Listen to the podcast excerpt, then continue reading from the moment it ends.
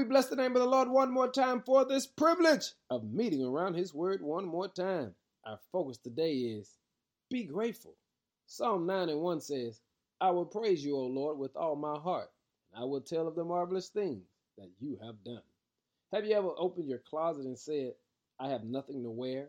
Or opened the fridge and said, There's nothing to eat? Or even turned on the television and thought, There is nothing to watch? You see, we often focus mostly on what we don't have instead of being appreciative for what we do. However, when we start focusing on what we do have instead of what we don't, we are well on our way to being grateful. You got to understand, a grateful spirit can shift your life.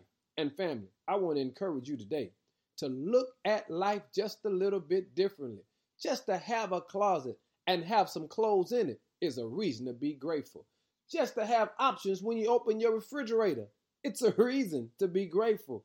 And Lord knows you can turn on the television and have satellite stations available to you. That's a reason to be grateful. You see, we've got to recognize that grateful starts in your heart. You got to recognize how to be grateful over small things because the Lord says, if you are faithful over little, I'll make you ruler over much. And family, I want you to check your life today and make sure you are living a life that tells the Lord you are grateful. God's been good to all of us, and today we need to show some signs, and the sign is called being grateful. Give God some glory today, and that means be grateful.